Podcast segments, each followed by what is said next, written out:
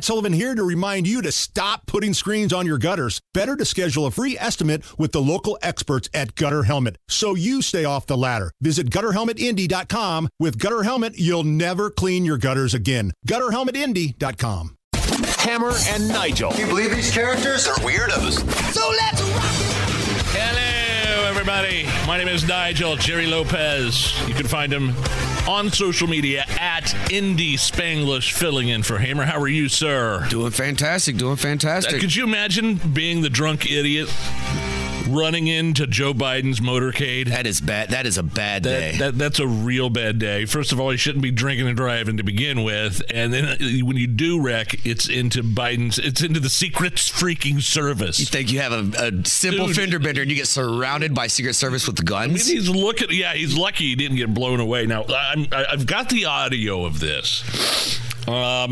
But before I'm getting a little ahead of myself because of the polling, this new 2024 polling had President Trump beating Joe Biden in every swing state, according to Bloomberg. It's also according to Real Clear Politics. A new Fox News poll saying 54% of Democrat voters want Biden replaced as the 2024 nominee. And I bring all this up because I'm starting to buy into it. I'm starting to buy into the polls because they all pretty much say the same thing, don't they, Jerry? They definitely do, across all the swing states, all the big states. Everything is showing Trump blasting not only the other GOP contenders, but assumed the other candidate, Joe Biden himself. Well, let's listen, because somebody was asking Biden why he's losing to Trump in the polls outside the campaign headquarters where he was at in Delaware. Then you'll kind of hear the car plow into an SUV in the back of his motorcade. Mr. President, why are you losing to Trump in the polls?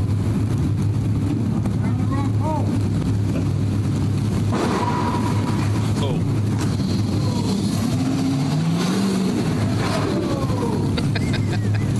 Man, that's a bad day. Did you hear the response from Joe Biden? I don't know if you were able to audibly hear him. He said, because they're the wrong polls.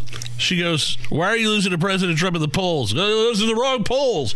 No, it's literally every poll, Jerry. Well, he seems to pull that out of the bag pretty often, too. And everybody mentions the polls. He always mentions you're looking at the wrong ones. Yeah, exactly. You can never point to the right ones. CNN, MSNBC. New York Times, Fox, Washington Post, Real Clear Politics. I think Real Clear Politics is, I think that's the site where they kind of do an aggregate of all the polling. And is it Rasmussen's another one? Rasmussen.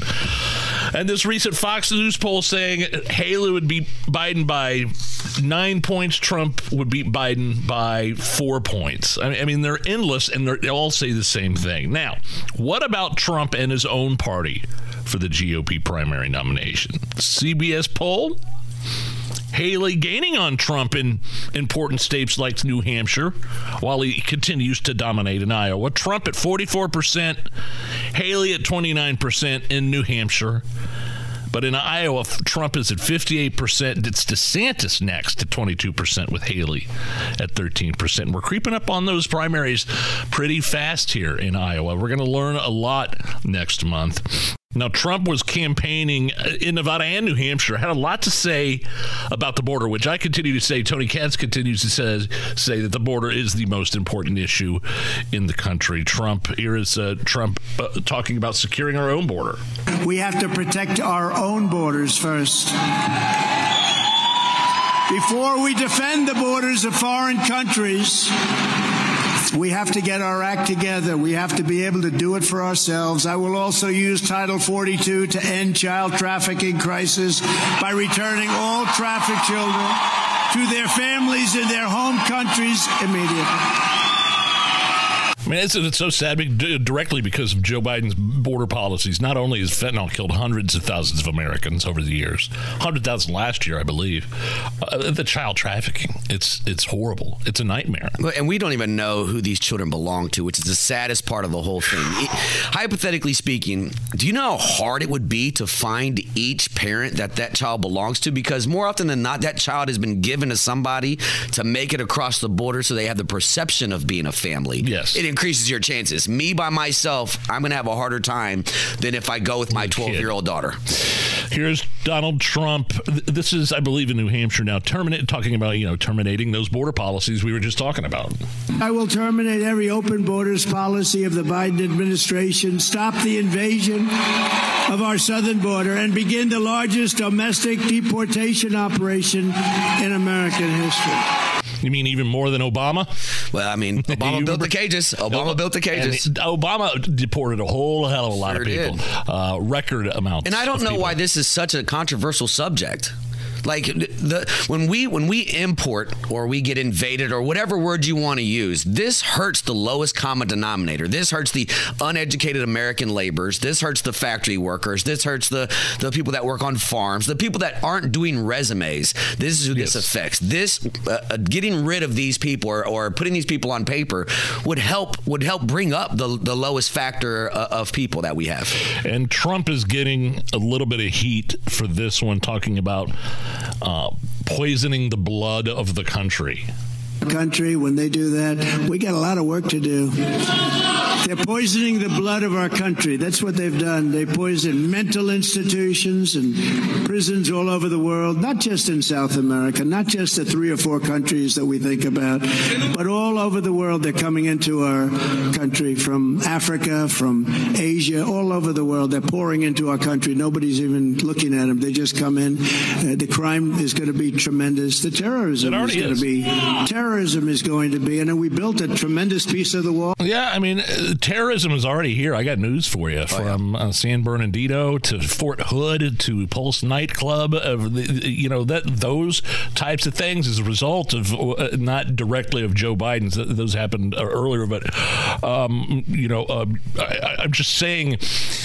There are people in this country that don't belong here that want to destroy us. Yep. And that's been made known by Hezbollah. It's been made known by Iran. There have been military-aged men from China, from Iran, from Venezuela. It's funny, though, that they're deporting the Venezuelans back. Biden's deporting Venezuela. Don't want them here. They're anti-Marxism. Yeah, send them back. Right. They don't like socialism. No, send them back. I understand. Speaking of capitalism and all, things that are generating revenue in this country. I heard you donated to Amazon. I did. I did all my shopping. I Amazoned it. We turned that into a verb. Yep. Congratulations. Done. Finished. In bed. 15 minutes. In bed? Yeah, 15 minutes. Well, wait a minute. Christmas shopping's done. It's the 18th. Will Santa arrive on time? Everything I saw said it would. Okay. Good luck to you. Let me just take a minute to mention, it's always really easy to complain when you get bad service or have a bad experience somewhere. I wanted to go to the opposite direction. On Saturday, I took my family and my wife's side of the family, her cousin has kids that are our kids' age, her mom and dad, and we did the Sullivan's Express. Allison, you can weigh in on this because you work with Pat Sullivan. Yeah. It is amazing for kids. It's an amazing experience for kids. That operation is insane. I don't understand it. How many people does Pat have working for him? Do you know the total employee believe count? Peak of the season probably 250 to 300. Wow. And the thing that's genius about Pat is that he knows that some families have been doing this for years and they're starting to age out a little bit in terms of the kids.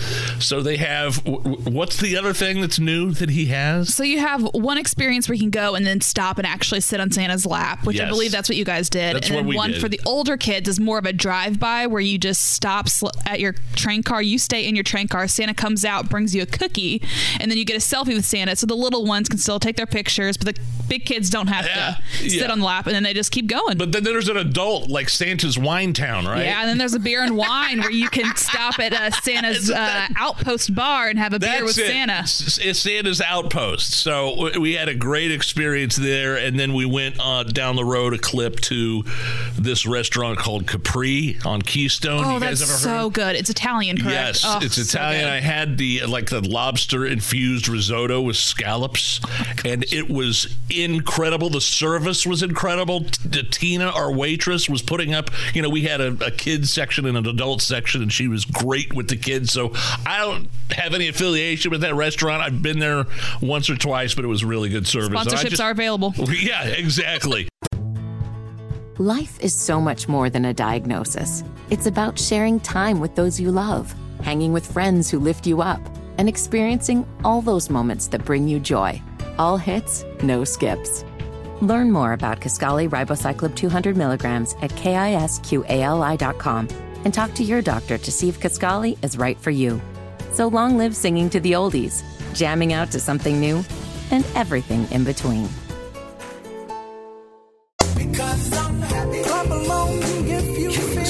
Hammer and Nigel Show. Hello, my name is Nigel Jerry Lopez, filling in for Hammer. Do you take your family to the movies? We go to the movies a lot. Okay. A lot. What's the last thing you've seen, Barbie? No, we just went to the movies. We saw Wish, the Disney movie.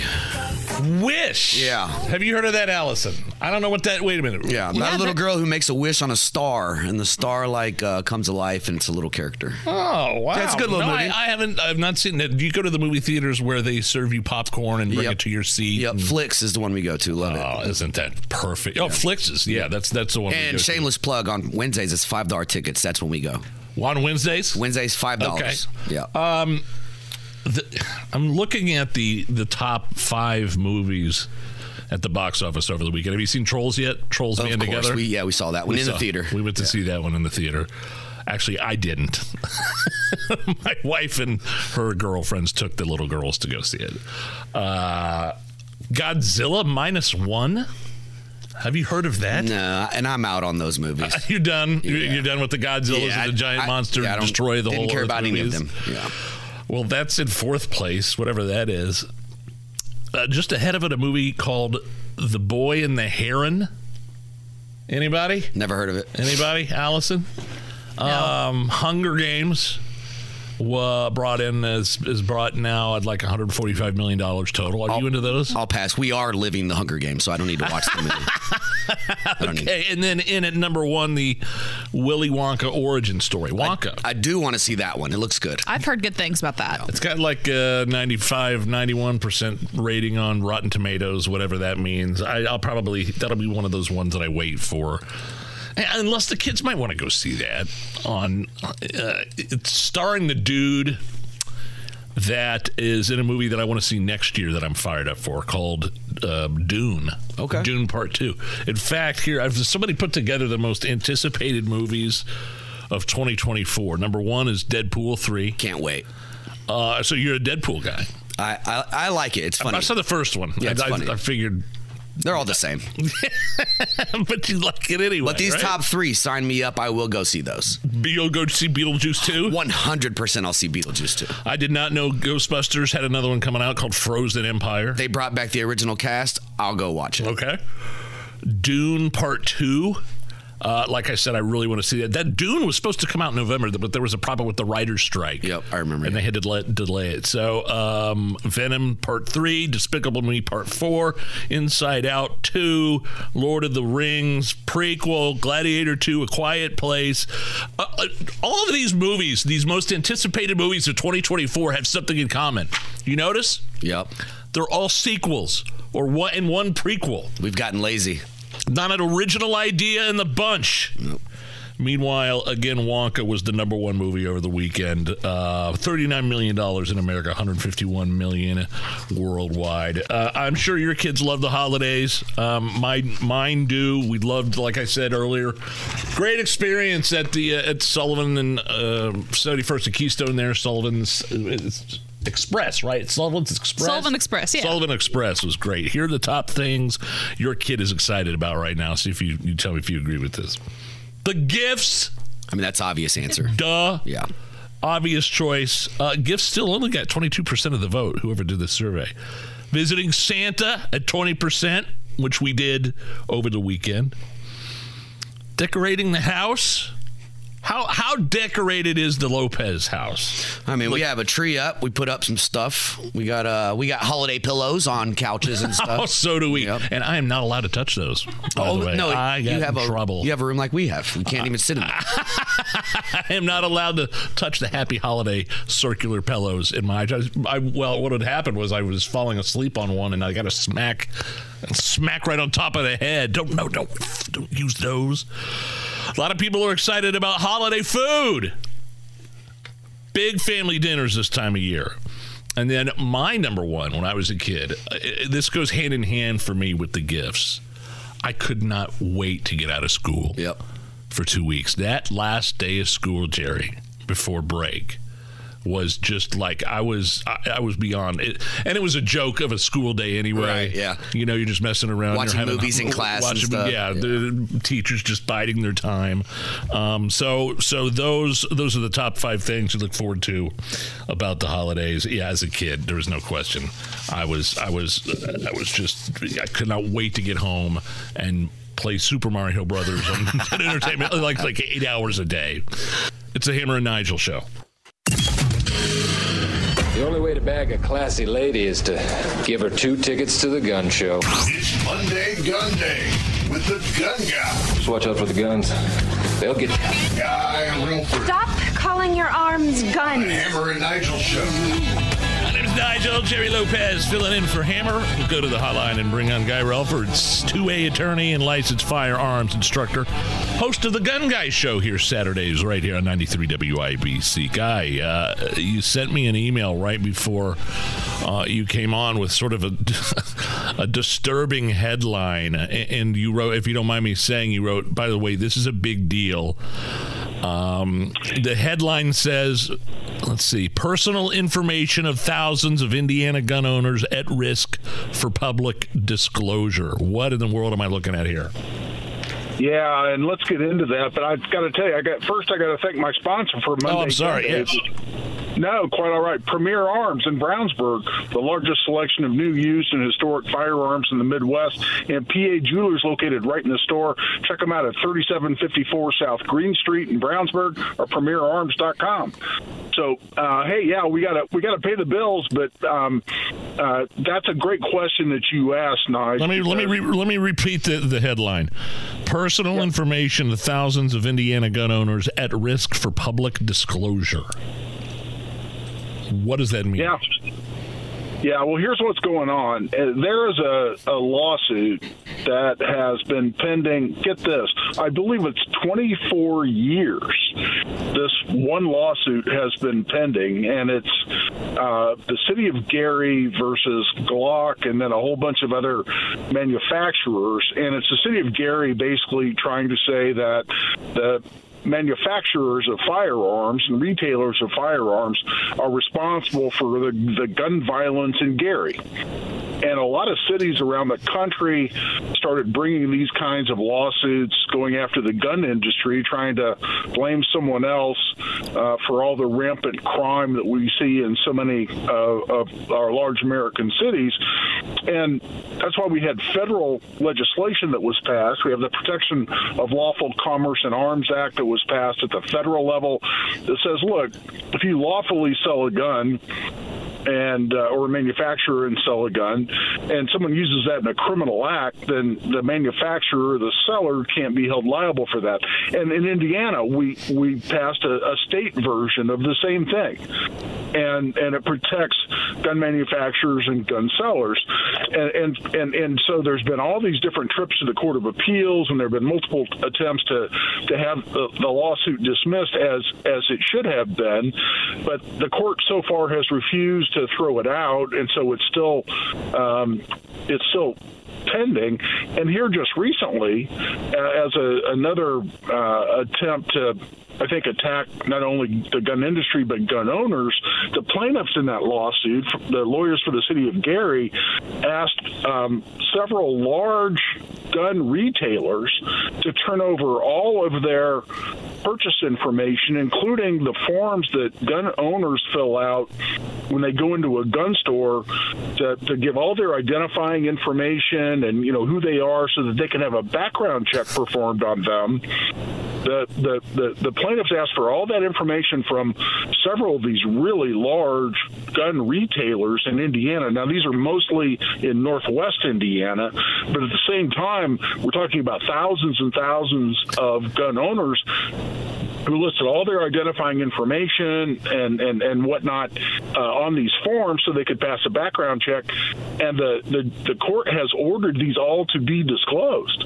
Wow. So some sort of like illegal end around for the ATF for like an illegal gun registry? Is that what I'm thinking? Well, I mean, that's a concern, because if these all somehow become public, then suddenly, you know, now we can start talking about a registry of gun owners if somebody wants to enter all these into a database, not unlike, you know, other parts of the country where they've gone in and whether media outlets or others have asked for the total list of everybody who has a license to carry in a given state. We saw this in New York State, and there was a lot of litigation over that. And these were all disclosed. And a local newspaper actually printed a map of the location of everybody who had a license to carry in the state of New York, and so, you know, all of a sudden it was like a roadmap to criminals who want to come break into your home and steal your guns, or to advocates who want to come harass you because you're exercising your Second Amendment rights. So, you know, I don't want to wave my hands in the air and be an alarmist, but when you start talking about disclosing the personal information of thousands and thousands of Indiana gun owners, that's something that definitely bears some discussion. Now, I know the government isn't filled with the smartest people, but they have got to know that criminals are not filling out forms, right? Yeah, exactly right. Because by definition, these are people who went in and filled out these forms, passed the background check, and bought a gun. So they passed the background check as part of this whole process. So, they're targeting the wrong people here, no question. Monday Gun Day here with Guy Relford on the Hammer and Nigel show. Let's take it down here to Central Indy, where it looks like there's more gun control coming to the Indiana General Assembly. I'm looking at this. This press release you sent me here, guys. Some of this actually, and you told me this too. Some of this stuff actually makes sense. Some of it doesn't. Can you break it down for me? What exactly were we looking at here? Well, there's a press release that just came out today. In fact, I talked to Fox 59 about this. That'll be broadcast later. But there's some discussion of some new proposals in the Indiana General Assembly that are targeted at, I think, and this is kind of refreshing to talk about, a couple of areas where we should be directing resources. And one is trying to identify at-risk people who for instance, might be contemplating suicide or whatnot, and looking at getting them the appropriate resources they need and to get them some help. And another is assisting law enforcement in terms of making sure that we're getting dangerous criminals arrested, prosecuted, and keeping them in jail longer term. And that's all totally appropriate. The one thing that caught my attention and it causes me some concern is even in the area of, you know, identifying people who may be at risk for suicide, there was some discussion there then of saying, well, now we got to really be focused on red flag laws so as to, you know, take guns away from people that we need to take guns away from them. And listen, until we see the actual bills introduced, then we're talking hypothetically to some degree, but I always get concerned about that, because now we're talking about taking Second Amendment rights, constitutional rights away from people that have not been convicted of any crime, and that always, in my mind, is problematic, especially when there aren't requisite degrees of due process involved. So much more to talk about on this as we go forward, but in the meantime, when we start talking about focusing on people that just may need some help, help. I'm totally okay with that. And when we start talking about prosecuting dangerous criminals, getting them locked up and keeping them in jail, hey, that's refreshing. And I like talking about that because most of the gun control proposals we see in the Indiana General Assembly brought in habitually from Democrats are all just focused on taking rights away from law-abiding citizens and not really focused on where they should be focused, which is on the criminals that are actually committing the crimes. Any updates on trying to get the gun laws changed here in Marion County? I know they have rules against different cities and counties making up their own gun laws. It's under, you know, the blanket of the state, but that's what they're trying to do here in Indy. That's what Mayor Hogsett ran on. It's actually what his Republican opponent ran on too. Any update there? Well, no, we'll see that bill. You know, there was the bill proposed by, it was Senator Kaduri, I believe the name is, and he says he's filing the bill. I'm sure he probably already has because that deadline has passed to actually get bills filed. And when the session starts here after January 1, we'll be able to actually see it. But there'll be a lot more to be said about that. But no, I mean, clearly they're going to try to, as Democrats are going to try to amend the Indiana Firearms Preemption Act to allow local cities and towns, local governments like the city of Indianapolis to do what Mayor Hogsett wants to do, which is pass completely unconstitutional gun control at the local level so as to attack, again, here, this is a prime example of where we're attacking law-abiding citizens and their gun rights, and in order to pound your chest and say you're somehow being tough on gun crime, that is completely misdirected, and we'll be able to have that discussion in the General Assembly. I'd be shocked if that bill would ever get a hearing. But we'll have a lot more to talk about after the session actually starts, and we can actually see the bill. One more thing before I will let you go. This story at a Waffle House in Birmingham, Alabama. There was a customer at the Waffle House shot and killed a dude who was threatening to shoot patrons in the restaurant. Now, the Waffle House customer who shot the suspect fled the scene after the shooting. There's not many details about this. I'm not sure if the other guy that was threatening to shoot the patrons even had a gun, and the fact that this dude fled seems a little suspicious to me. I know I always talk about, you know, I'd rather be somewhere where somebody had a gun and where some crazy guy walks in. You know what I mean? Some crazy guy walks in, I'm praying that somebody is carrying a gun and has a way to stop that guy. But this doesn't seem like what happened. Well, it's an interesting story, and it's always tough to go by media reports. Sure. But it's an interesting story because, yeah, the guy's in a restaurant, and he apparently is threatening to shoot people but never produces a gun. And gets into a conflict with one of the customers, and the customer ends up pulling a gun, shooting him, and then fleeing the scene. And, you know, the customer who did the shooting fled the scene. So never a positive thing. It can always be used against you as an indication of guilt where you flee the scene unless you can establish you really felt you needed to do so for your own safety for some reason. But what's interesting here is you can always use force to defend yourself if you have that reasonable belief that it's necessary to prevent unlawful harm to you or a third person. You can use deadly force if you have that reasonable belief, if you're preventing serious bodily injury to you or a third person or the commission of a forcible felony. So the question becomes, did this person have a belief that they were saving lives, including their own, by shooting this person who's threatening to shoot people, but didn't produce a gun? Yeah.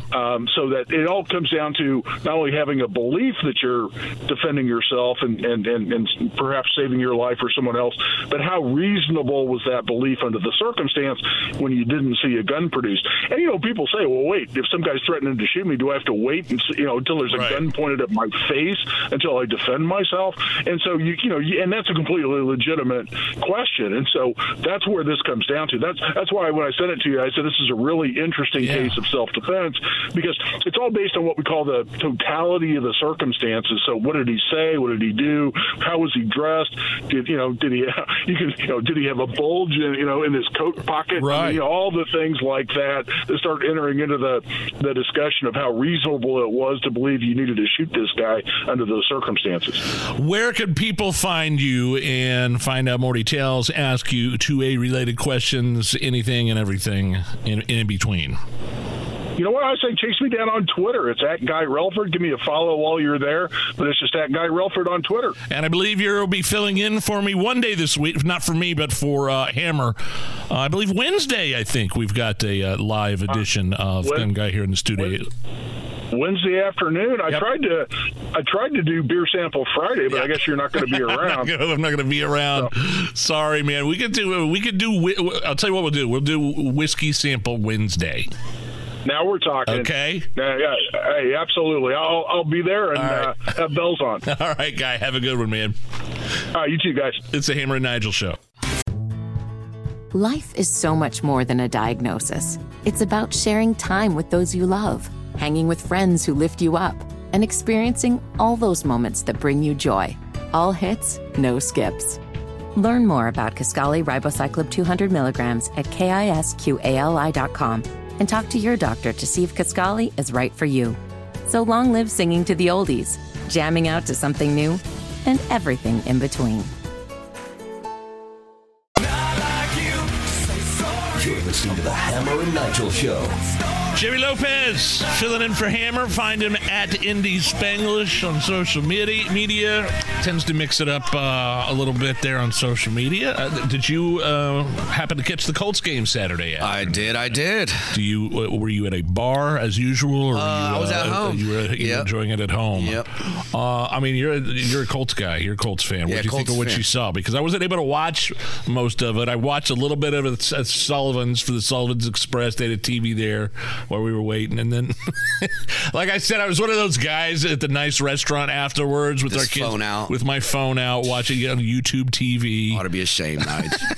Tell me what you think. What did you see? I mean, so I'm in a tough position. I'm a Colts fan, but I don't want the 25th pick in the draft. Like, if we could have lost every game this year, then I would have been happy with that, getting a top 5 pick with Richardson and our team back. But we've done way better than I thought we would. A lot better. But have we been playing crappy teams? Here's what I want you to answer. Was Saturday's win a function of how good the Colts are, or how bad Pittsburgh Steelers are? But they were ahead by they're horrible. They were ahead 13-0, right? They were ahead 13-0 at one point. No Jonathan Taylor, no Michael Pittman, no Zach Moss, and we still won. Oh, the Michael Pittman things. That was ugly. We're gonna talk to Kevin Bowen from 107.5 The Fan. We'll be calling it about 4:30. I would love an update on Pittman. He took a hit hard. Shot. I think the guy that hit him got kicked out indefinitely. Yeah, they just suspended him for the rest of the season. Unbelievable. So we've got that coming up. A new study found being terrified of dying can kill you. How's that for irony? On average, hypochondriacs die 5 years earlier than everyone else. They're just miserable people, though, right? Like, I think your brain is so powerful that if you think that you're sick, you'll get sick. Was there any part of you that was a little hypochondriac during, like, COVID, like the beginning weeks? No. You were one of those guys that was, like, wiping down his groceries? No. Yeah, I was. I admit it. I did. I wiped down the beer once, which I had delivered. But halfway through, I go, this is the dumbest thing I've ever did. I came to my senses quite frequently. Quickly on that one. But yeah, study finds that being terrified of dying can kill you. On average, hypochondriacs die 5 years earlier than everyone else. So just calm down about it. We'll be right back. It's the Hammer and Nigel Show. Hammer and Nigel. Can you believe these characters are weirdos? So let's rock it! My name is Nigel. Jerry Lopez at Indy Spanglish on social media, filling in for Hammer. Jerry, how are you? Doing great. Let's bring on Marcus Bailey, Wish TV meteorologist. I didn't see anything up in Boone County today, but apparently there were some squalls. What did we see this morning versus what's coming up later on this evening, Marcus? Kind of the same thing. Really? I think the probably the better opportunities for any difficult travel. And I say difficult in the sense that, look, you're not going to get, several inches of snow. It's going to be kind of what we had in some of these bursts late morning, early afternoon, that because it comes down so heavy, it could slick up a bridge or overpass pretty quickly if you're out commuting here. And, we're going to hit the heart of the commute here shortly over the next, 90 minutes or so.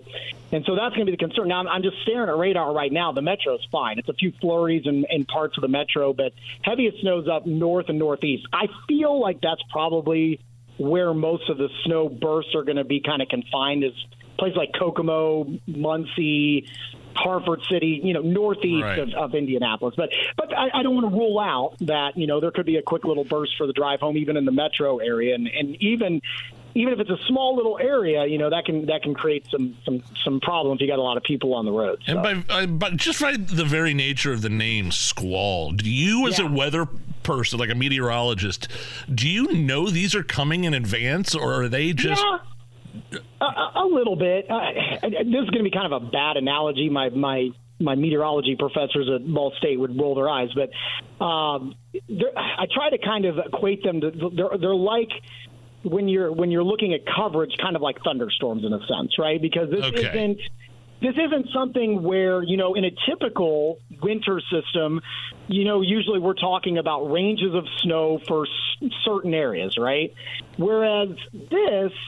Very, very spotty bursts where you could get a quick coating or maybe even a quick inch of snowfall in a very short amount of time, which is kind of like, if there was a thunderstorm in the spring or summer. Most people are not seeing that thunderstorm, but there is a select location that is dealing with that heavy downpour. It kind of equates to that. But, yeah, we can kind of see these coming a little bit. A lot of the times for us, they usually or generally kind of come from a very – strong northwest wind, which obviously, if you've been outside, you feel it. It's very blustery out. And we've got some pretty warm water over Lake Michigan. These are lake effect snow showers, in a sense, basically, that are getting yanked down this far south. So yeah, we can kind of see that in advance. We kind of started seeing signs of it, I think, late Friday night and into Saturday morning. I know Ryan was talking quite a bit about it over the weekend on Channel 8. So yeah, we can kind of see these a little bit in advance, but it's always hard to pick out, because it's isolated what exact areas are going to see it. So, hey, Marcus, I didn't have squall on my 2023 bingo card, so I was just wondering if you could give our listeners just a very basic definition of what that is, because I didn't know what it meant. Yeah, so these have been around, but so the Weather Service is always responsible for issuing warnings. We're accustomed to winter weather advisories, winter storm warnings, blizzard warnings, all that kind of stuff. A few years ago, they did start trying to because the forecasting has gotten better for events like today.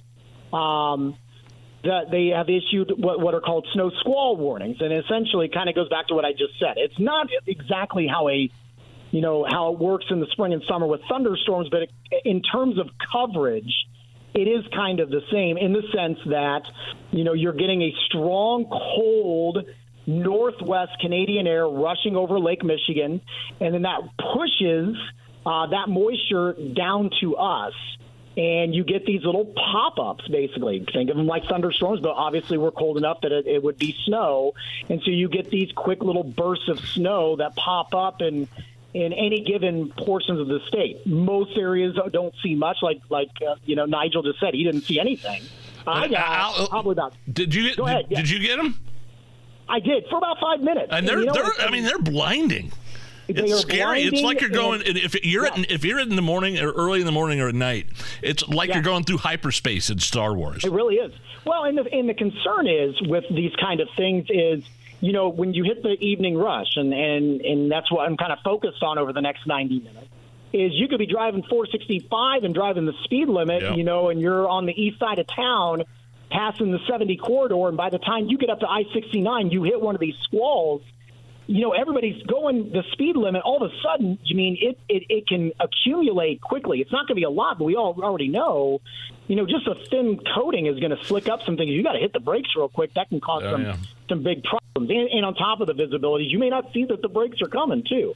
So that's what was always kind of the concern with these type of things, because it hits so quickly when they roll through, and they can be blinding, like you said. Hey, Marcus Bailey, Wish TV meteorologist. I'm looking ahead on the forecast here. Doesn't look like it's going to be quite the white Christmas people were hoping for, does it? I don't think so. The trends we've been eyeing the last couple of weeks, that the blowtorch, as we like to call it sometimes. I mean, just a very warm pattern, which we've been, for the most part, outside of today, have been very warm for most of December.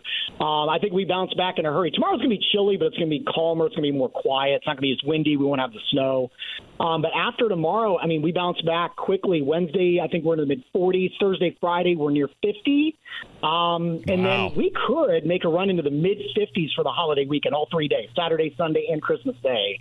And just a heads up, if you are traveling, I think there's pretty good chances for rain, probably, at least when I looked last check, Friday, Saturday, and Monday, Christmas Day. There's some decent chances for rain showers. I mean, I never want to say the chances are zero, sure, that you're going to get snow, but those chances are getting lower by the minute every time we look at it. It looks pretty warm heading into the holiday weekend. Marcus, final thing before we let you go. As a longtime Colts fan, did you ever think at the beginning of the season we'd be on the precipice of a playoff run?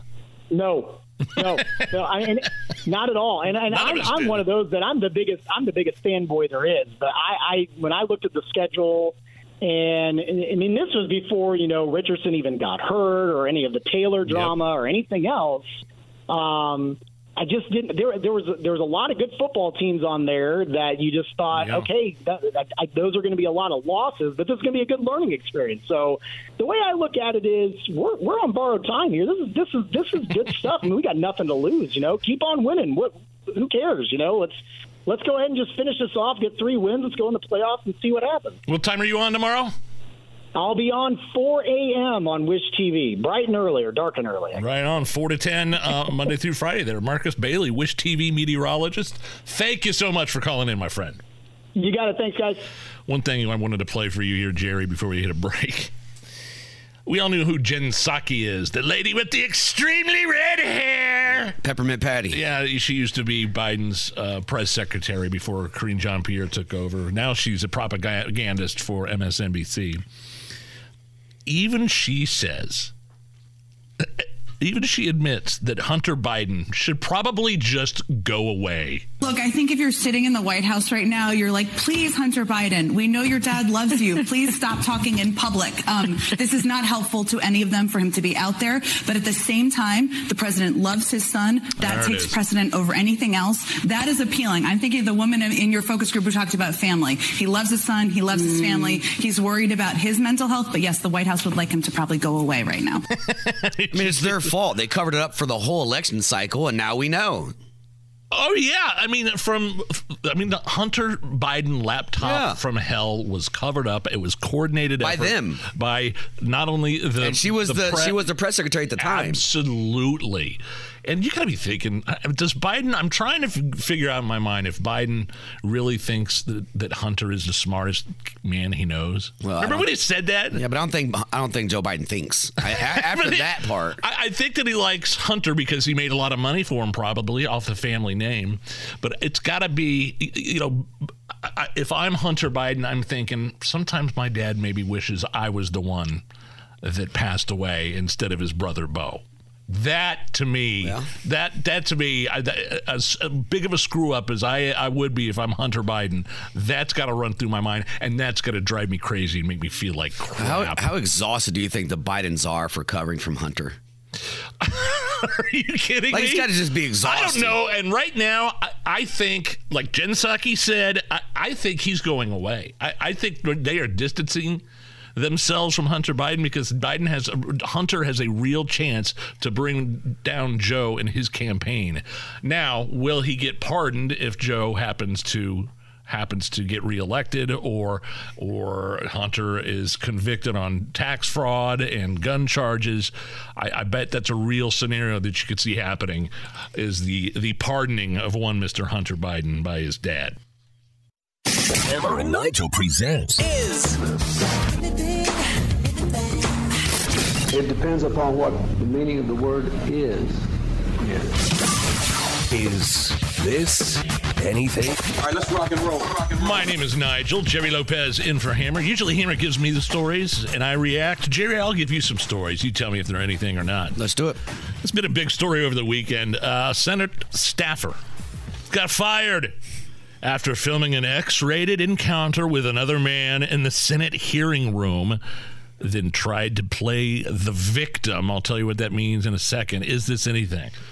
This needs to stop being called alleged by all the media things, because there's a video. I've seen the screenshots. Yeah, it's pretty bad. So, well, here's the other thing about those headlines. They all say conservative news outlets pounce.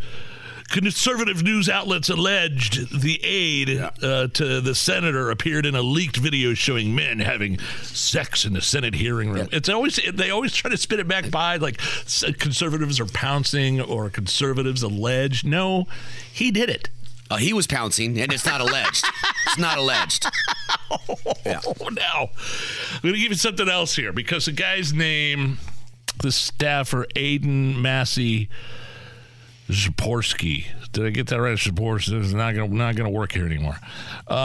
Quote: This is the dude that got fired.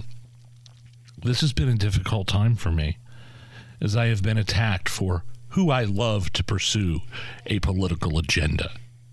No, you're not. You didn't get fired because of who you love.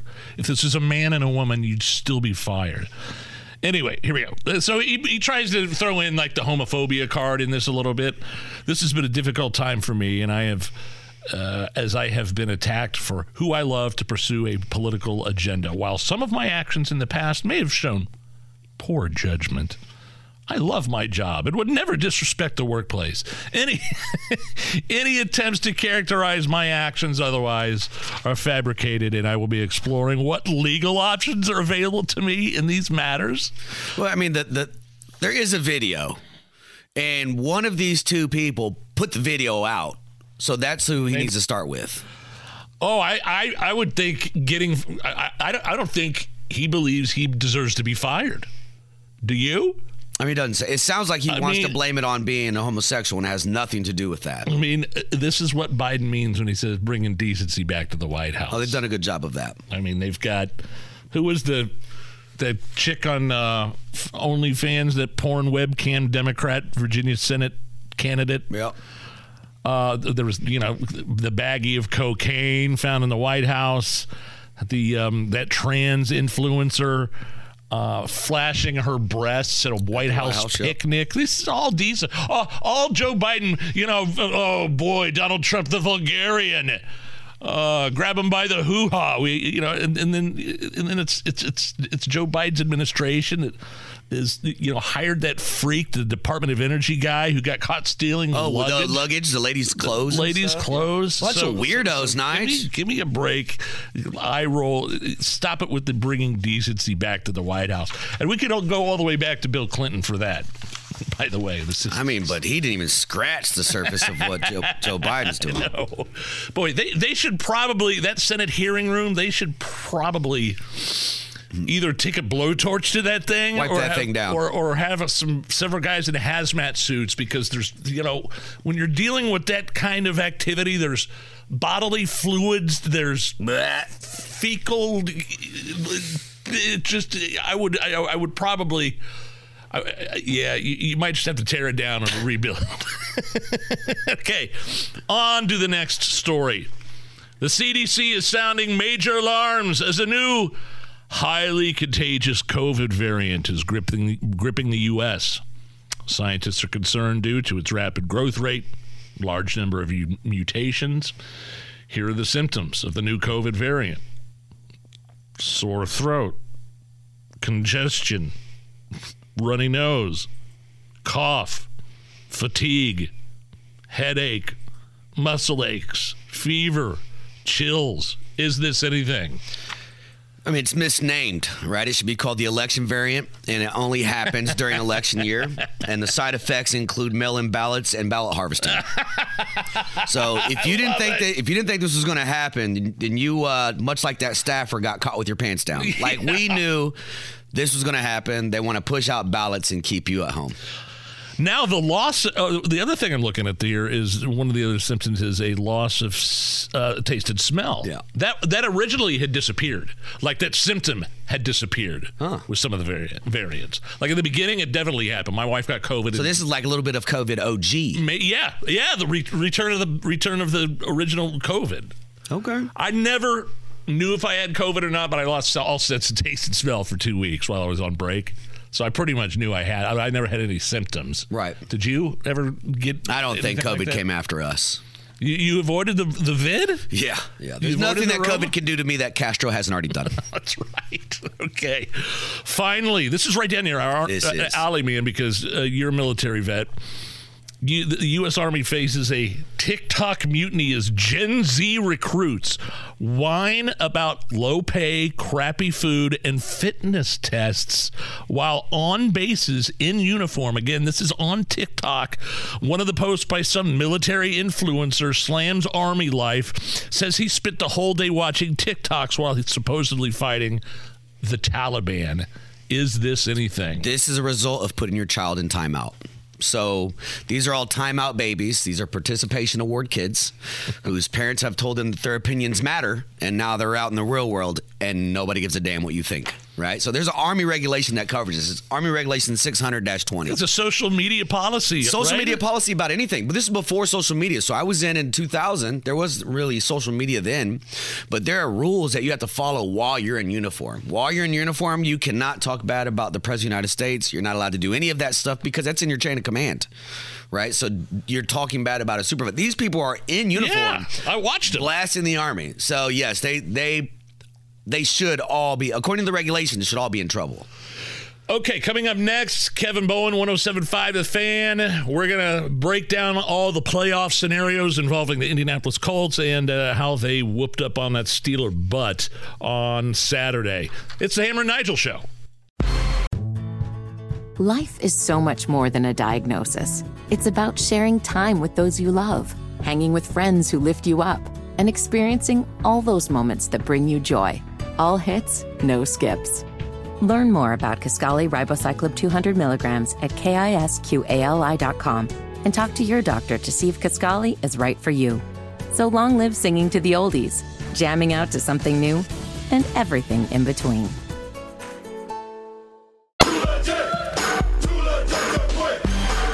It's the Hammer and Nigel Show. My name is Nigel Jerry Lopez, filling in for Jason Hammer. Go to the hotline and bring on Kevin Bowen from 107.5 The Fan. The Colts win Saturday evening 30-13 over the pathetic Pittsburgh Steelers. How much of this was a function of the Colts playing awesome versus a function of the Steelers being awful? I'm sure a little bit of a combination of both there, Nige. I thought a couple of things stood out to me. I thought it was Gardner Minshew's best game of the season. Okay. I thought he was accurate. He was on, took some shots down the field, extended some plays. Didn't really have any turnover kind of worthy plays. I didn't think there was, dropped interceptions or, putting the Colts in situations where, oh boy, you need the defense to kind of give you a break. I would say the other thing that kind of stood out is I thought your offensive line flipped the script from last week, and it didn't happen from the onset. Gardner Minshew did get sacked on each of the first three drives, but really middle of the second quarter on, I thought you kind of bulldozed your way, and you broke their spirit. You dominated on the ground in the second half amidst all the injuries that you had. You needed that offensive line to stabilize things and pave the way, and I thought they did that. So down 13-0, things could have teetered big time. That had been, if you go back to the Cincinnati game, that had been 33 straight points scored against you. But the Colts responded well, and a massive win for their playoff hopes. Back to a point you brought up, the injuries. What update can you give us on Zach Moss or Michael Pittman? Two big blows that we took there during that game. The hit on Michael Pittman looked horrible. The diving catch with his neck snapping backwards. What are they saying about him? And then Zach Moss missed half a game and didn't really look to be too hurt. The backup running back came in there and did a phenomenal job, but Zach's been running great. Yeah, so first bit of news on the Pittman hit, for those that care, DeMonte Casey, who had the hit on him, has been suspended for the rest of the season. He's a repeat offender. The NFL announced that earlier today. This is a guy that has been ejected from a game before. He's been fined 5 different times this season, so he's got a reputation for this. So I think it's honestly, yes, the hit was vicious, but I think it's a little bit more of repeat offender than anything. But it seems like, you know, a long-term absence for either has been avoided. I know they feel relatively optimistic about Moss and even Jonathan Taylor getting back this week. So we'll see how the rest of the week plays out. And Michael Pittman, obviously every concussion is different, and you got to see how a guy responds in practice and get a little contact and whatnot. But he seemed to be in pretty good spirits after the game, which is just shocking to think that he got up and walked away from that hit and did in Carolina too earlier this year. So extra day this week for Pittman to try and progress through that 5-step concussion protocol. But again, considering especially the Pittman, you know, the viciousness of that hit, it seems like a little bit of crisis averted there. Any concern for you about the play of the special teams at all? Really, maybe even talking about more specifically our the highest paid kicker in the NFL. Yeah, I think it's a fair question. You know, it's one I tossed Shane Sykin's way yesterday and asked him, you know, do you think it's more mental? Do you think it's more physical? And I bring up mental for those unfamiliar.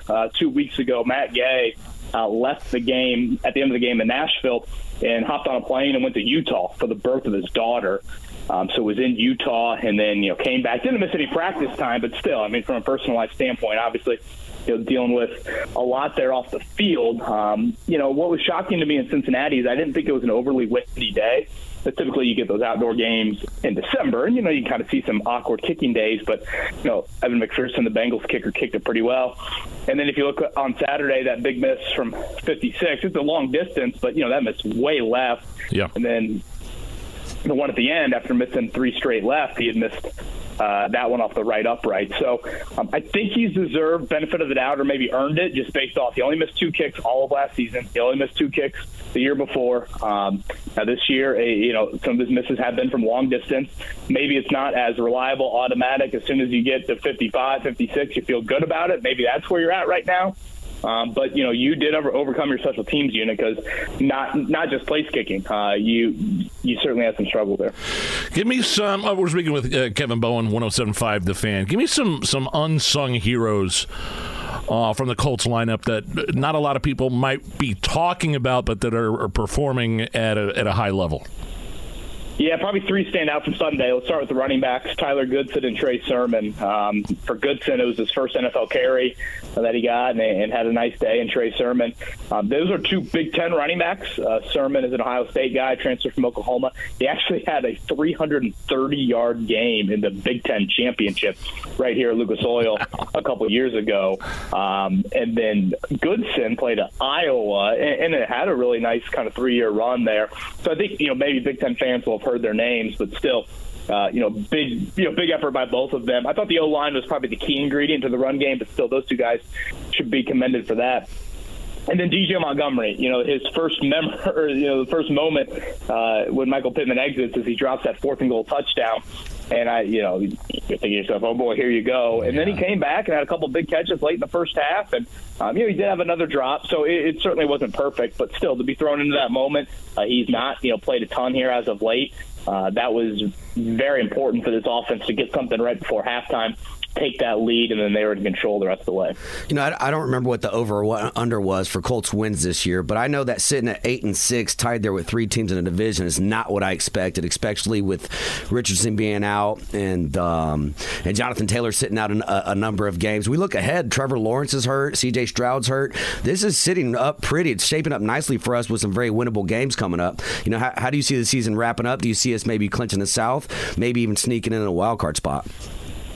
Yeah, the over-under was 6.5 for wins coming into the season, so they've already easily eclipsed that with 3 to go. I was a guy that had them at 7, and people kind of looking at me cross-eyed. I'm thinking, now, boy, this is looking like a 10-win football team. Which is crazy to say, but last night the Colts got a lot of help. For those that did not see it, Jacksonville lost to Baltimore, and Trevor Lawrence is now in concussion protocol, so his availability for this weekend is certainly in jeopardy. So the division right now, 3 teams tied at 8-6. Now Jacksonville does have the tiebreaker, so that is something to note. Shameless plug, I've got a story up on 107.5thefan.com that kind of breaks down tons and tons of playoff scenarios here over the final 3 weeks of the season. But basically, in simplest terms, it's this. The Colts have a playoff spot right now, and if they beat Houston in the final game of the season at Lucas Oil Stadium, they, in all likelihood, will make the playoffs.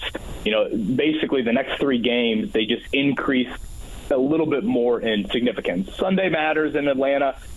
Next Sunday against the Raiders at home matters a little bit more, but that last game against Houston is just monumental considering it's a team that's 8-6 along with you right now. It's a division opponent. It's an AFC opponent. So if they beat Houston, they should be in. If they lose that game, in all likelihood, they'd probably be out. You know, that Atlanta team's pretty bad, but do you look at it almost like a gotcha game where they're coming off a loss at Carolina and we're coming into, you know, riding high right now? I see them all as gotcha games when we're talking about the Colts, you know what I mean? But that's a good question. But when you look at Arthur Smith, it's like he doesn't run Bijan Robinson. He doesn't have Algier. Ritter might not be starting. Pitts isn't playing well. That team's in trouble. Drake London, all of them. They're moving the wrong direction. We're moving the right direction. It seems like it should be a win this Sunday. Yeah, you know, Vegas has got the Colts as a slight favorite right now, and it seems just like for the umpteenth in a row, I'm reading a story about the other team, and the headline is something to the effect of, head coach, quarterback, futures in jeopardy. Like, that's like been the story for like five of the last six Colts teams. But again, it's one thing to have that on paper. It's another thing to take advantage of that. And just look at Pittsburgh. They played New England and Arizona the two previous weeks, two double-digit loss teams, and they lost both those games at home. So, again, just because you have the gift in front of you doesn't mean it is a guarantee. But, yes, I would think that the Colts should be favored in this one, especially with the injury report seemingly looking a little bit better for them. And, obviously, major indecision right now coming off a terrible loss for the Falcons with not only the short term of who starts at quarterback on Sunday, but the long term of that franchise. Where can people find more of Kevin Bowen's work? Yeah, 1075thefan.com. Again, a lot of written coverage over there, some playoff scenarios, and then the morning show, The Wake Up Call, is at 7 to 10 a.m. over on our sister station. Again, 93.5, 1075 The Fan. KB, we'll maybe try to hook up at some point next week. I don't know what the schedule's going to look like with Christmas, but if we don't talk to you, have a great Christmas, and we'll get an update soon. Yeah, same to you guys and all your listeners. It's the Hammer and Nigel Show. You're listening to the Hammer and Nigel Show. By the way, Jerry Lopez is filling in for Hammer. Jerry, I know you asked Wish meteorologist Marcus Bailey earlier what a squall was. He didn't know what a squall was. He's probably experienced a squall, like a whiteout of snow, like a giant flash storm of snow, but you didn't know that's what it was called. I got an email from a trucker here. It's actually kind of scary. This is from Dan. 40 years driving the Borman, trucks bumper to bumper at 70 miles an hour. Lake Michigan squalls hit at I-65 to Valpo. It's zero visibility. You can't pull off or slow down. Truckers always said it was it only lasted for 20 miles or so, so don't slow down if you get a squall. That is terrifying. It's like NASCAR. Don't stop. Yeah, right. You just got to plow through it. Even if you see a wreck unfolding right before your very eyes, just go through it. Days of thunder. Man, this was kind of sad. Friday, this happened, towards the end of the show. The toxicology reports revealing Matthew Perry and how he died were released. Matthew Perry, of course, superstar, became world famous in his mid-20s as Chandler Bing on Friends. I think Friends lasted for 10 years, didn't it? Long time, maybe longer. Mid-90s to 2004. Maybe I have those dates wrong, but he was just a gigantic star, but a gigantic addict. Yep. Huge problems with not only addiction and alcoholism and drug use and opioid use, but depression as well. But he had been, quote unquote, sober for months and months. Man, they found the drug ketamine in his system, and I believe the direct diagnosis on the autopsy shows that he died of the acute effects of ketamine, which include cardiac overstimulation and respiratory depression in high doses. So people, I remember talking about this a couple of months ago, maybe a couple of weeks ago with Matt Baer over there in traffic. Doctors use ketamine to treat depression now, but it's sort of unregulated. And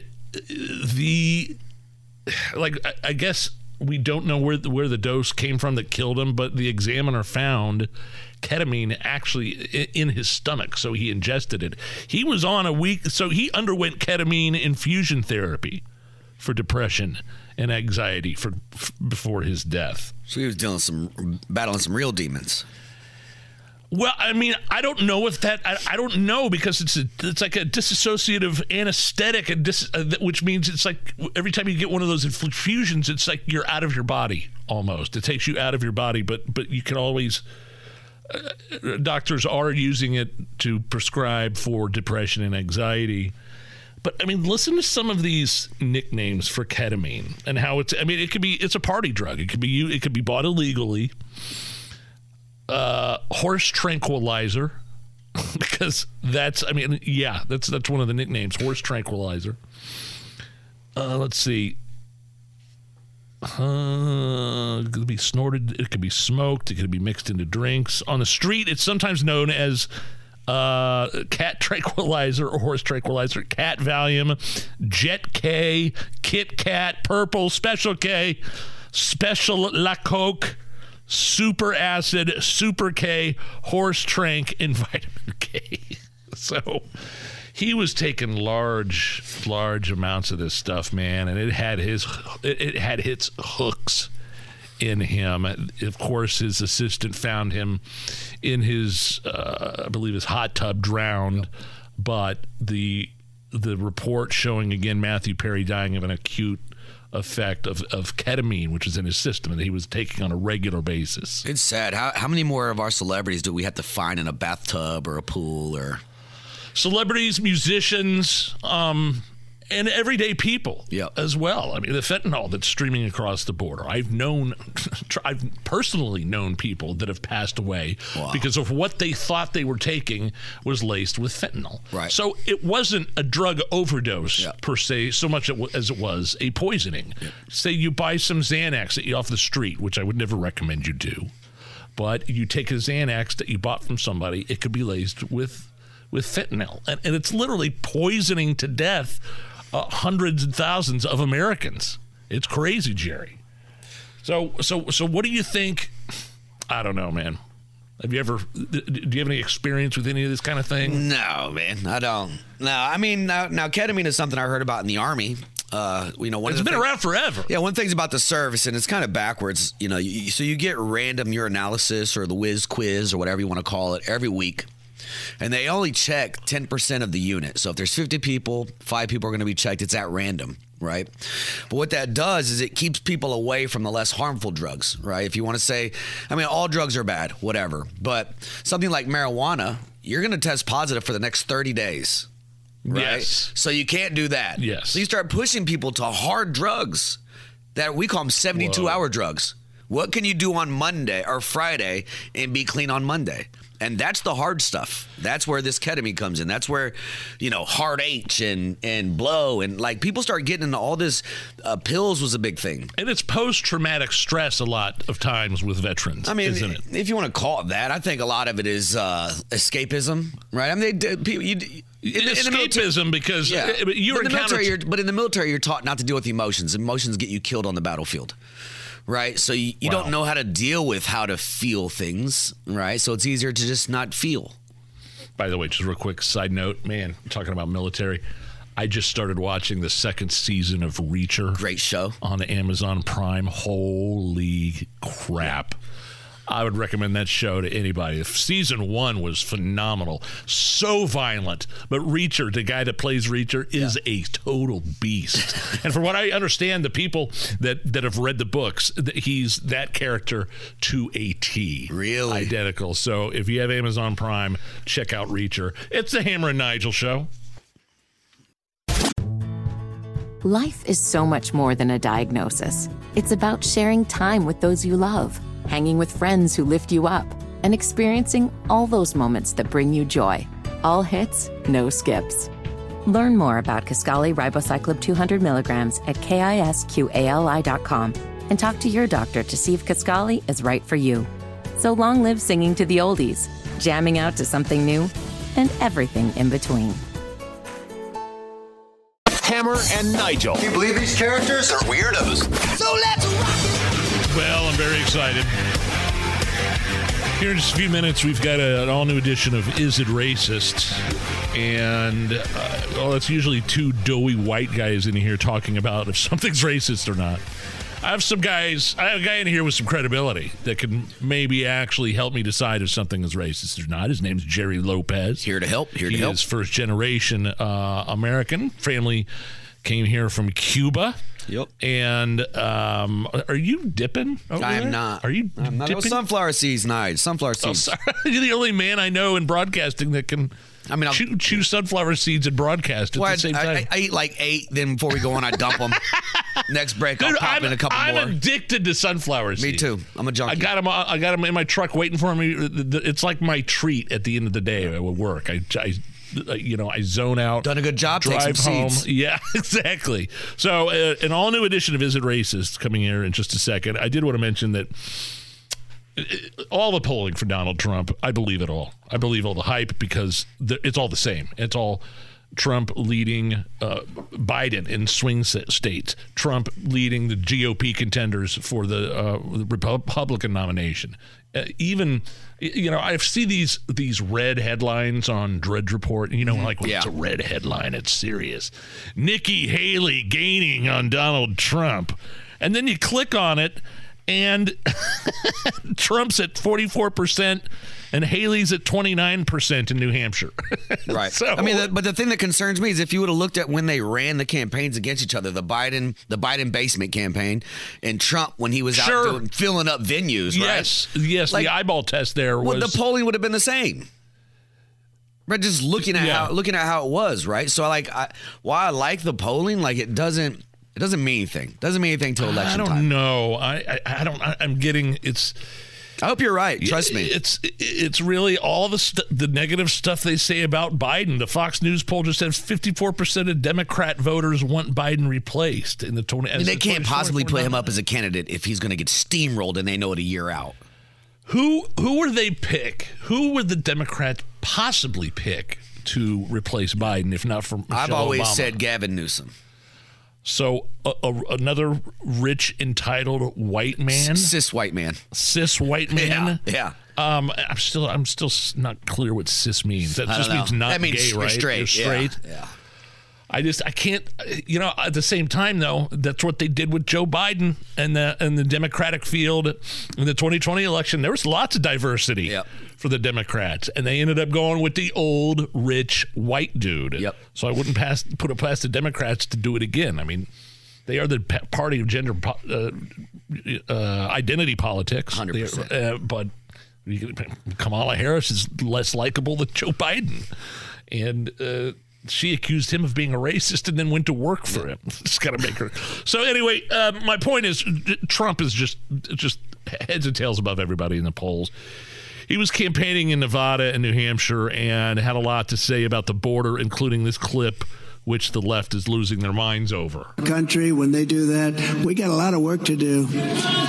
They're poisoning the blood of our country. That's what they've done. They poison mental institutions and prisons all over the world, not just in South America, not just the 3 or 4 countries that we think about, but all over the world. They're coming into our country from Africa, from Asia, all over the world. They're pouring into our country. Nobody's even looking at them. They just come in.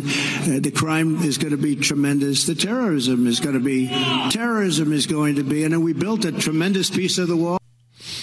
So the poison part is something, of course, Trump doesn't care. It slides right off his back. He could care less if Morning Joe is outraged at calling the illegal immigration problem a poisoning of this country. But even New York Mayor Adams, just a little side note here, just to get away from Trump's stump speech or the campaign, here is Mayor Adams. Basically agreeing, New York City Mayor Adams agreeing that Biden has failed on immigration. We had to do a real job of explaining to everyday New Yorkers that the federal government has abandoned this important issue that's a national issue. So they're angry, and it's going to come out. I'm the mayor. Mm-hmm. You know?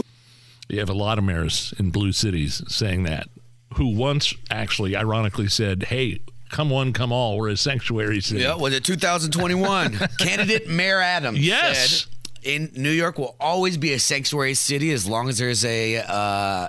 the Adams administration here. The tune has changed. Yeah. My, how the tune has changed. No loss. I think the radical progressive Democrats didn't even put up billboards in Florida, like when going after DeSantis saying "Come up to New York." Yeah. So Trump asked the crowd if their lives were better under Joe Biden. This is what it sounded like. Not one thing has gotten better under crooked Joe Biden. Not one thing. Name one thing. Does anybody out there have any Biden fans?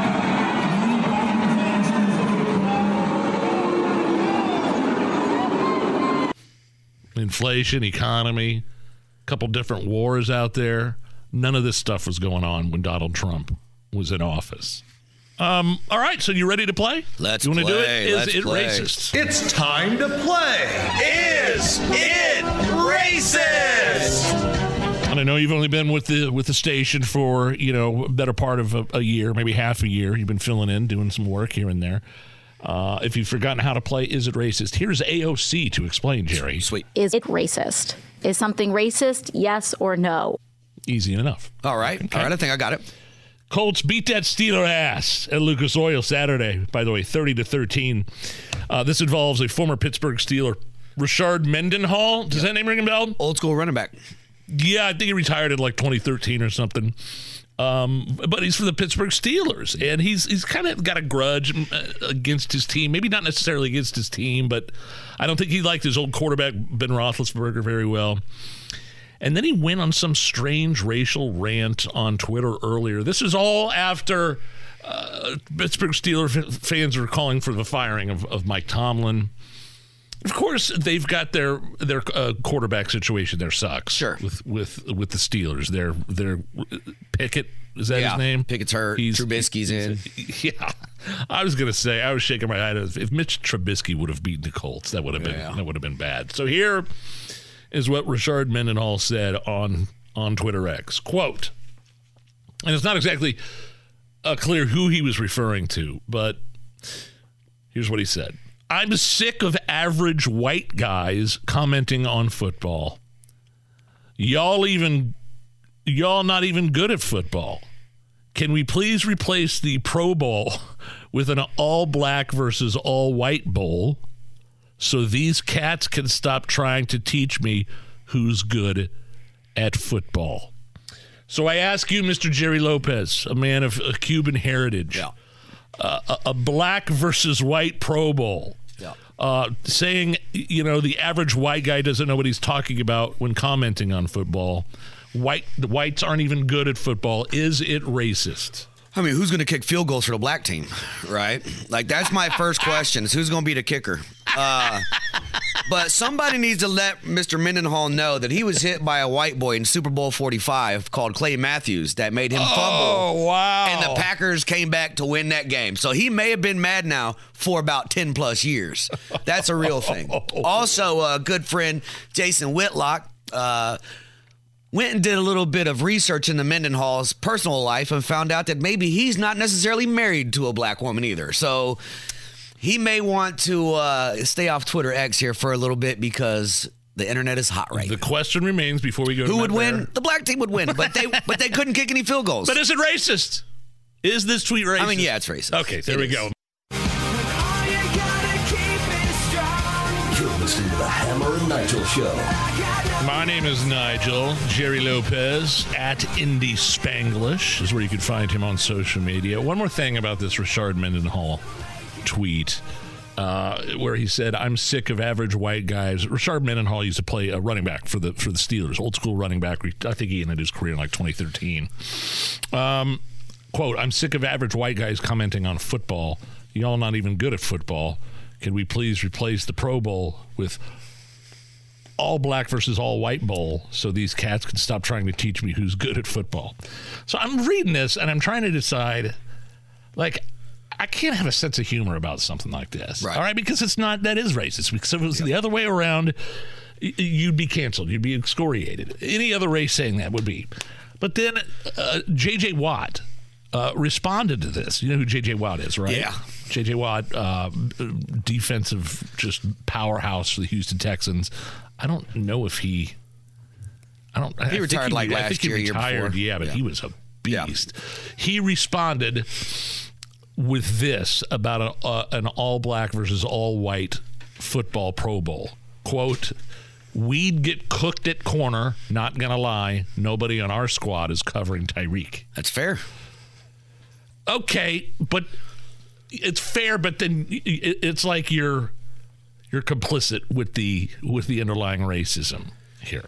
I mean, I see what you're saying, but a lot of these athletes... I'm trying to, you know, Richard Mendenhall is the guy that in 2011 was... Now, what if J.J. Watt would have came back and said, you know what, but after the game is over, let's add in our credit scores and then see... Well, that would have been racist, too. Would people have been mad? Yes. Well, Richard Mendenhall is the guy that was chastised... He's a nobody. Or he hasn't played. If you remember, after the death of Osama bin Laden, he was wagging his fingers...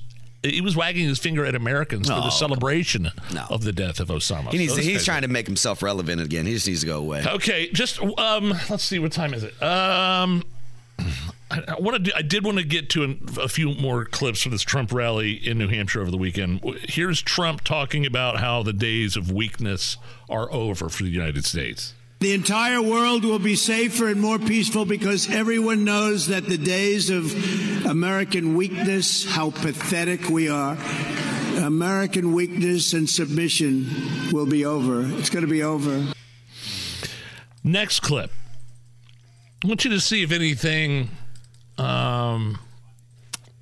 raises your eyebrow for this next clip, Jerry, talking about January 6th and...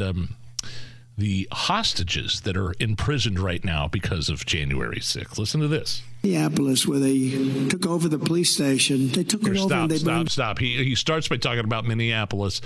The BLM protests. The BLM, taking over the police station, which was, lots of insurrection-y kinds of things happening during the 2020 summer long. Go ahead. Minneapolis, where they took over the police station. They took it over and they burned it down. By the way, what happened to those people? Are those people in jail with the J6 hostages?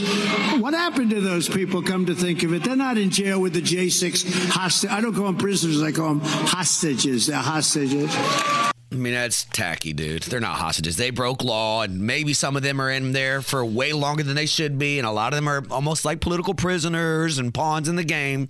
Not hostages. There are real hostages in the Middle East. But there's one more aspect. There's one more angle to that comment. And for me, I hit it right away. And Ron DeSantis was on, I believe, I have no clue why he goes on these shows. Ron DeSantis was on Morning Joe this morning talking about that. Talking about dictators around the world and how much he loves them and he's such good friends with them. You don't have any concern about the comments that he's making? Well, it's interesting on the January 6th protests. I mean, he called that rally knowing that was going to be in D.C. where things could get potentially out of hand. And he's now saying he would do clemency for the nonviolent. But he could have done that when he was president. He could have said, look, he could have taken responsibility. He could have said that the people that went, not the violent people, obviously, that's a different it's a bird of a different feather. But on the people that were there just as protesters and kind of got caught up in it, he could have granted clemency to them, and he chose not to because I think he was told that if he did that, he could potentially risk being convicted at his Senate impeachment trial. So the idea that now he's going to help people that were railroaded, he could have done that before he left office. Sorry, Ron is right. That's a valid point. He absolutely could have pardoned them while he was still technically president of the United States. Okay, enough of the Trump rally. I wanted to get your input on the results of a recent survey that identified the top 15 jobs workers are planning to quit, partially due to stressful work environments, partially due to return to office mandates, low compensation, current state of the economy. Some of these positions have median salaries of over six figures that people still want to leave. So the number one, the number one job a person would like to leave and go somewhere else is a senior product manager. Yeah, that's because of return to work, 100%. Really? Yeah, 100%. These people have been doing this job from home for years. 66% of senior product managers are seeking a new job. Yep. 144,000 median pay. And 66% of those people are seeking jobs that are remote only. Okay. All right. And you would know. Yep. Are you 100% remote, or is it 50/50? I'm 100%. Well, come into the office as you wish. Does that mean something different, though, for what you do for a living? Or, like, you know what I mean? Is it implied? Like, it's implied. The people that are newly hired have a work in the office in their contract. Ah, okay, but you don't. Phlebotomist, 62% seeking a new job. These are the people that, like, when you go to get your labs done after a physical, they draw your blood. Okay. It's only 39. They only get paid $39,000, $39,300. I would think sticking needles in people's arms, you'd get paid a little bit more. Number three, again, this is a survey identified the top 15 jobs workers are planning to quit. Number three is line cook, 62% seeking a new job, $32,000 median pay for a line cook. That's only a few thousand less than a phlebotomist. Yeah. Patient care technician. Burnout. 61%, $37,700 median pay. Emergency room registered nurse. Burnout. 60% are seeking a new job at almost $80,000. They're exhausted. Median pay. And so they're not even testing for COVID anymore in these places. So my family's all in the medical field. And back when COVID happened, if you tested positive, you had the 10-day quarantine, but it was paid. Now it's no longer paid. So people aren't even getting tested anymore. Well, not only that, but they fired people that worked in the emergency room that didn't want to get the vaccine. They'd been around COVID for a year and a half, probably had it several times, probably built up an immunity, whatever. And they were heroes one year and they were pariahs the next. So I don't blame the emergency room registered nurse for seeking a new job. Let me I know we're running out of time here. Number seven, cybersecurity analysts. 59% seeking a new job. That's almost $83,000 a year. IT program manager. Again, is this a function? I mean, because IT program managers are making $132,000 a year. 58% seeking a new job. Is that work from home related? I think it's return to work. Yeah, these people have done their jobs for 3 years at home, and now you want me to come in? No. All right. We'll talk with Daisy from Chicks on the Right next after a look at the news. Life is so much more than a diagnosis. It's about sharing time with those you love, hanging with friends who lift you up, and experiencing all those moments that bring you joy. All hits, no skips. Learn more about Kisqali Ribociclib 200 milligrams at kisqali.com and talk to your doctor to see if Kisqali is right for you. So long live singing to the oldies, jamming out to something new, and everything in between.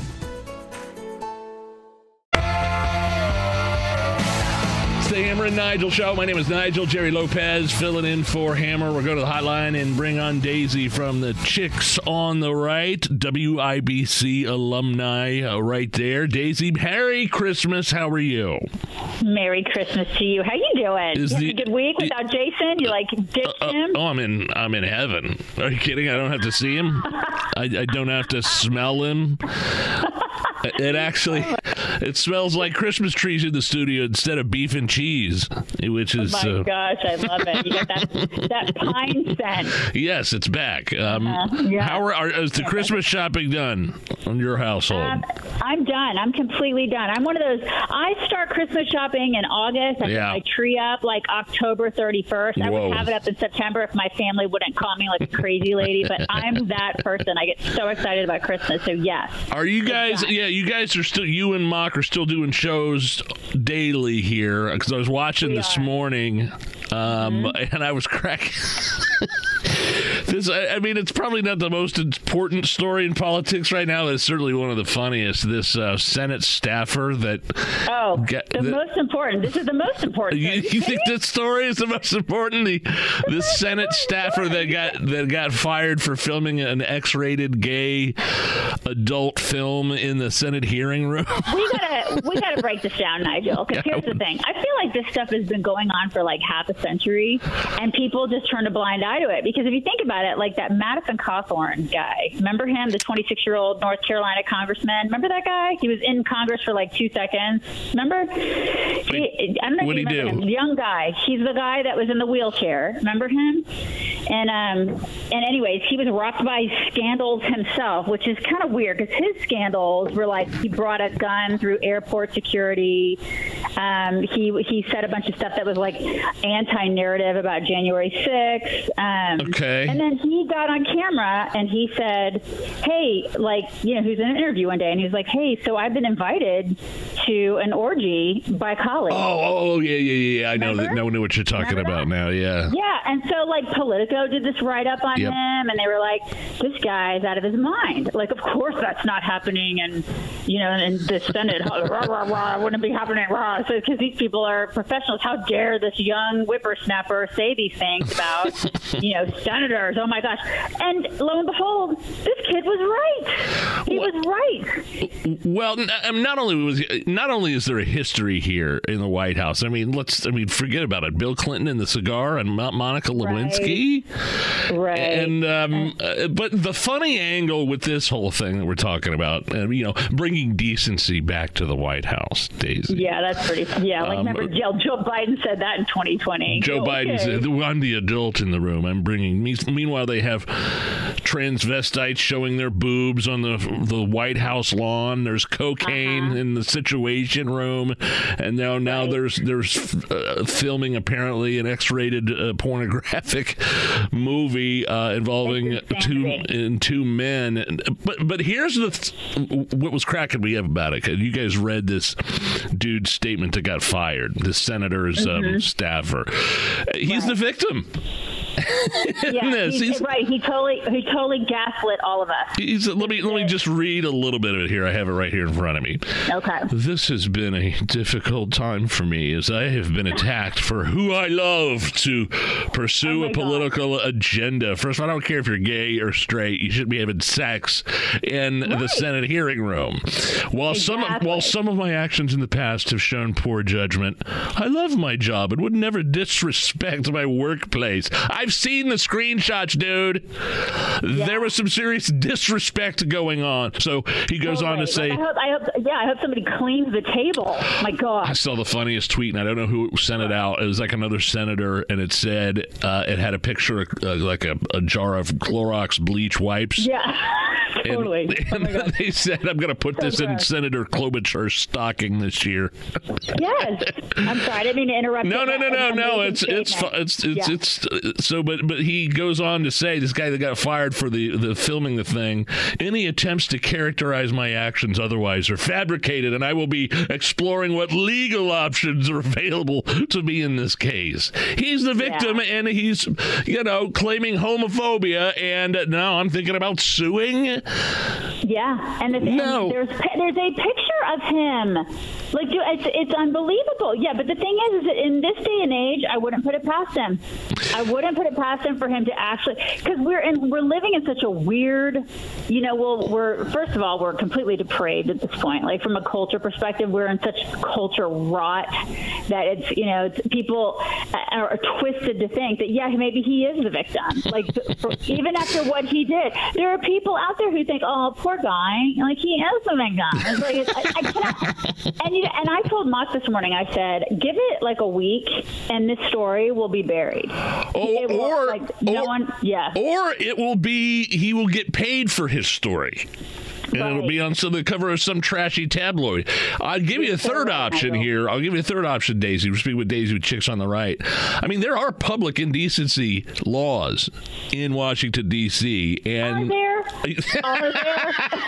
I'm just saying. Really? I'm just saying there's a rare chance this guy could wind up behind bars. I doubt it. Speaking of like weird, did you really have to text me the Dylan Mulvaney White Christmas TikTok video? Did I really need to see that? I did. I can't see it alone. What exactly am I watching here?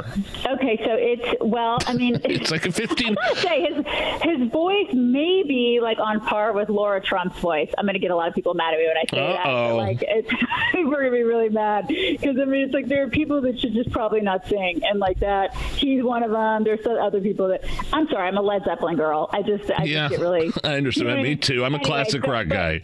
Anyways, but Dylan, this guy, the Bud Light killer. He will not go away. Like, what is it? First of all, stop trying to make the whole I'm a woman thing happen, because the pigtails with the bows and the little, he gets his outfits from Shein. It, like, all the women out there will know what I'm talking about, but it's like it's just. But Daisy, he's not a woman. He's not trying to be a woman. He's trying to be a little girl. He's cosplaying as a teenage girl, and that's his whole shtick. A 7-year-old girl. Yeah. Even. It's disgusting. Yeah.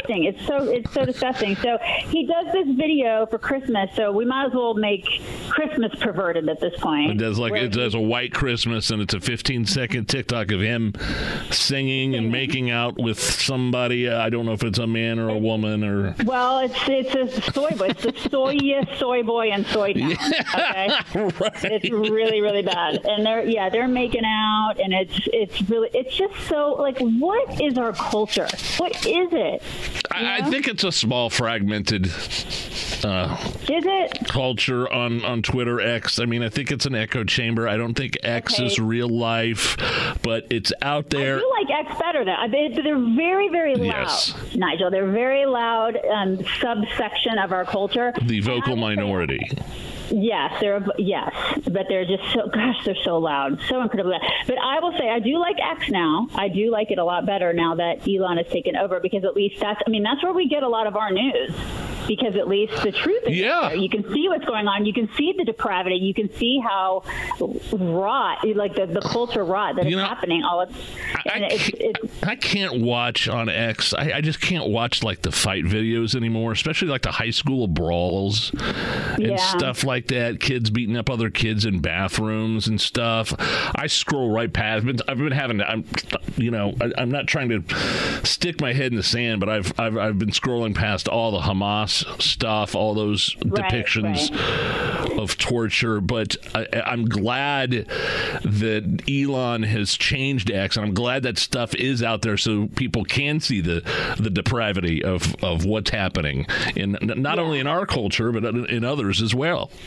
Yeah, because I think people need to know what's going on rather than see a sugar-coated version of it. Because, I mean, you had people like today, we played a clip of Chris Hayes from MSNBC. Yeah. And he was talking about the economy. And he said, the economy's not bad. It's just that you've been told that it's so good. You know, you were told it was so good by Trump for all those years that now you don't have that propaganda anymore. You're not being told that it's good. So it was propped up. So it was all propaganda. It has nothing to do with what you're actually experiencing. It was all propaganda, and it's like, no. So it's like they want to paint this picture that the country is in really good shape when it actually isn't. And so you have to go to places like X, and you have to see it for yourself. And it's like people get so gaslit and so, I guess, transfixed on a narrative that they want to sell you. And it's crazy what they try to do. It's like this whole psyop campaign where they're trying to tell you, oh, everything's really great. Everything's great. Eggs aren't expensive, you know, bread's not expensive, gas isn't expensive. Your 401k's fine. Everything's fantastic. When in actuality, everything is not fine. Daisy, you know, I used to pay $7 for a pound of lunch meat. It's $14 a pound now. It's I mean, that's just one example of that. Exactly. Hunter Biden basically giving the big middle finger to the Senate, to the House Judiciary Committee about the subpoena, ignoring the subpoena to testify and making this defiant statement out on the steps of the Hill, basically saying it's Trump, MAGA Republicans are the reason why I'm in trouble and I'm the victim here. And he is a 53-year-old man baby. He had every opportunity, every advantage in life.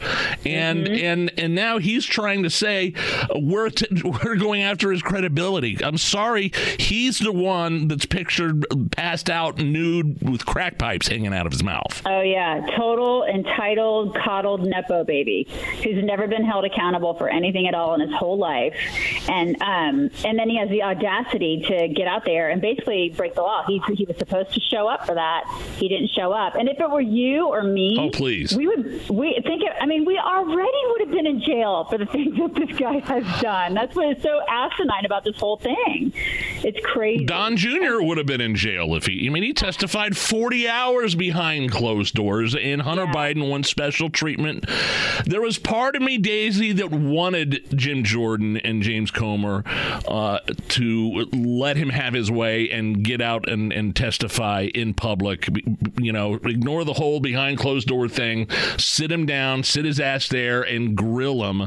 But I know that's kind of not the way it works. And we would have had a chance to filibuster and make it a circus if he had his way. They were going to do both, though, right? Well, that's the way it normally happens. They do it closed door, and then they do it in an open forum. Yeah, so he's just being a freaking baby is what he's doing, because he's always gotten his way with everything, and Daddy's always giving him what he wants. And so he's just jumping up and down with his fingers in his ears, just like a toddler, and he wants to get his way. Even Jen Psaki, who I think she was on MSNBC. I think she is on MSNBC. I saw it. I can't remember. Yes. One of the crap networks. Yeah, she was like, please stop talking in public. I mean, if she's saying that, you know that there are a lot of other Democrats that feel the same way about this guy. But they're still pushing the whole Joe loves his loser son, and he's an addict, and feel sorry for him. And, it's all about the love between father and son, and they're trying to push this whole thing. When you know deep down, these people are like, oh, my God, this 53-year-old man baby is so cringe. He's so cringe. He's disgusting.